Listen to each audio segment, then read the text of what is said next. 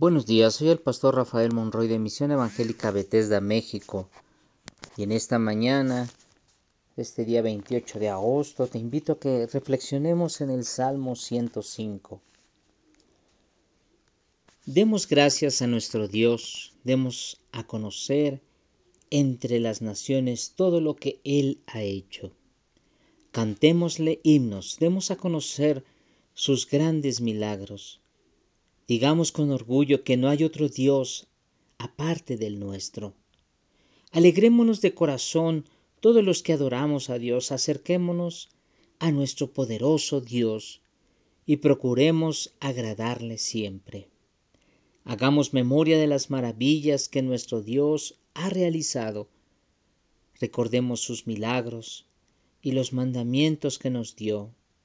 Somos los descendientes de Abraham, y de Jacob, somos del pueblo elegido de Dios y estamos a su servicio. Por lo tanto, escúchenme. Pertenecemos a nuestro Dios. Su palabra llena la tierra. Él no ha olvidado su pacto ni las promesas que nos hizo. Hizo pacto con Abraham y se lo confirmó a Isaac. Con Israel lo estableció como un pacto para toda la vida, y le dijo, yo te daré Canaán. Es la tierra que te, que te ha tocado. Nosotros no éramos muchos, éramos gente sin patria.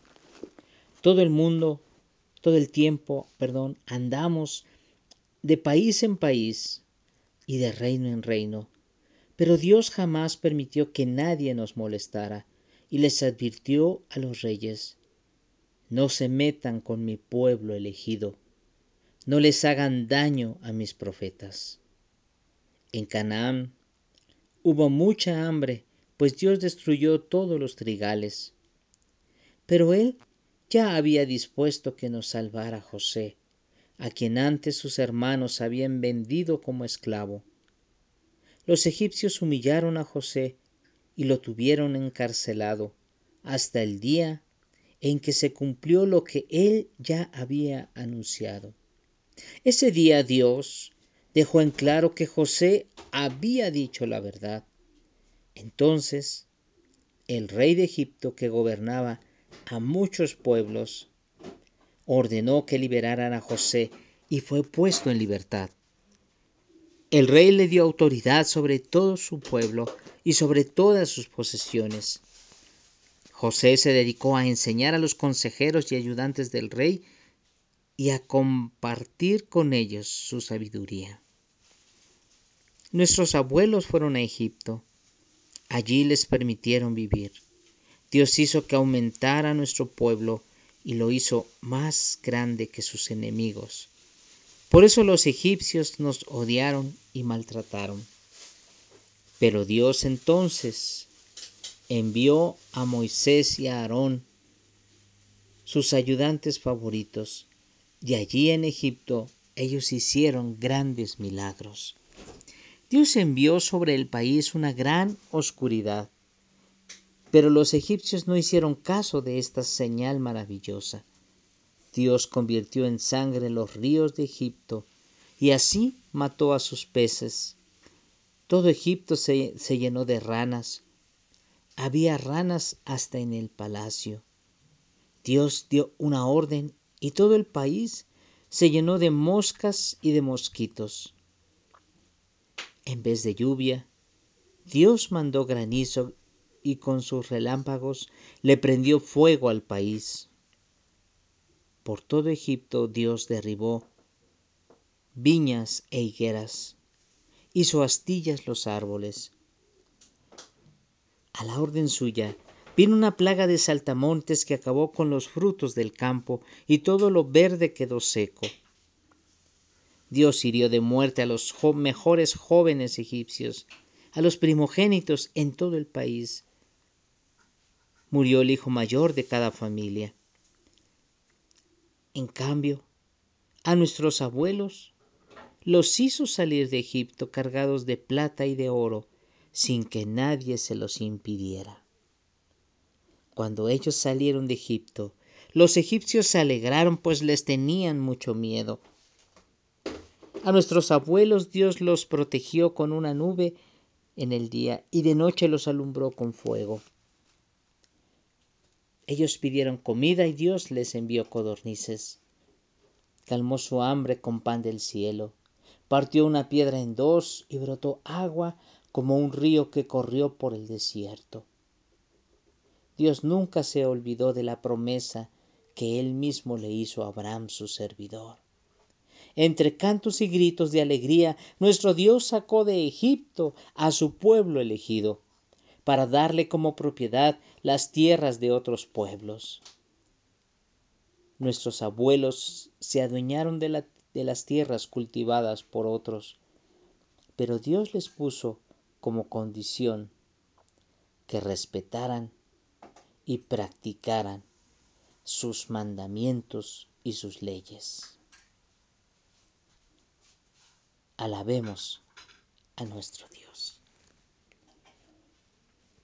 En este salmo precioso, Salmo 105, el Señor pone en el corazón del salmista el darnos a conocer a un Dios que permanece para siempre. Un Dios que ha estado a lo largo de la historia de la humanidad y de su pueblo sobre todo, tratando con Él, mostrándose a Él, procurándole, cuidándole, protegiéndole, librándole, bendiciéndole. Si bien es cierto que como podemos ver en este salmo recordando la historia de, de nuestro pueblo, porque tú y yo somos parte del pueblo de Israel. El nuevo Israel, aquel renuevo que fue insertado en la planta, no éramos no éramos nosotros parte de la planta, pero fuimos insertados, injertados para formar parte de ella. Por eso no podemos olvidar y no podemos hacer a un lado lo que en la historia nuestro Dios ha hecho con su pueblo. Lo que Dios ha hecho con aquellos que Dios escogió como su pueblo. Pero a ti y a mí también nos escogió como su pueblo. Por eso somos parte de esa historia, porque ahora nosotros continuamos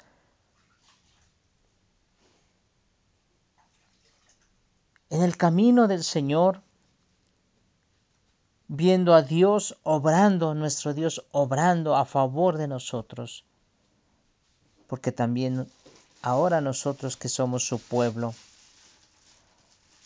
tenemos una gran responsabilidad de contar y hacer memoria de todas las maravillas que nuestro Dios ha hecho, que no debemos olvidar y debemos siempre recordar sus milagros, pero también debemos guardar y debemos obedecer sus mandamientos que Él nos dio. Porque hemos venido a ser parte del linaje de, de Abraham y de Jacob. Somos hijos de Abraham por la fe. Abraham fue llamado el padre de la fe. En un sentido nosotros, si lo consideramos también como nuestro Padre, a Abraham, seríamos llamados hijos de la fe. Y en un sentido eso viene a ser una realidad para nosotros, pues el Señor, a través de la fe, de la fe en su Hijo Jesucristo, es que ahora hemos sido tomados y adoptados como hijos. Y Él ahora es nuestro Padre. Por eso debemos aprender del pasado y debemos nosotros glorificar a Dios por todas las grandes maravillas y las obras que Él hizo. En el, en el verso 42, al final de este Salmo 105, el Señor dice, Dios nunca se olvidó de la promesa que él mismo le hizo a Abraham su servidor. ¿Y cuál es esa promesa? Una promesa que está viniendo y que, que se dio y se cumplió, pero que el día de hoy, como hijos de la fe, nosotros veremos cumplida cuando estemos en esa tierra prometida, allá, esa tierra celestial, ese lugar en donde nuestro Señor Jesucristo está preparando una morada para que juntamente con Él estemos por la eternidad. Un lugar que se describe como un lugar donde existe un mar de cristal, donde existen calles de oro.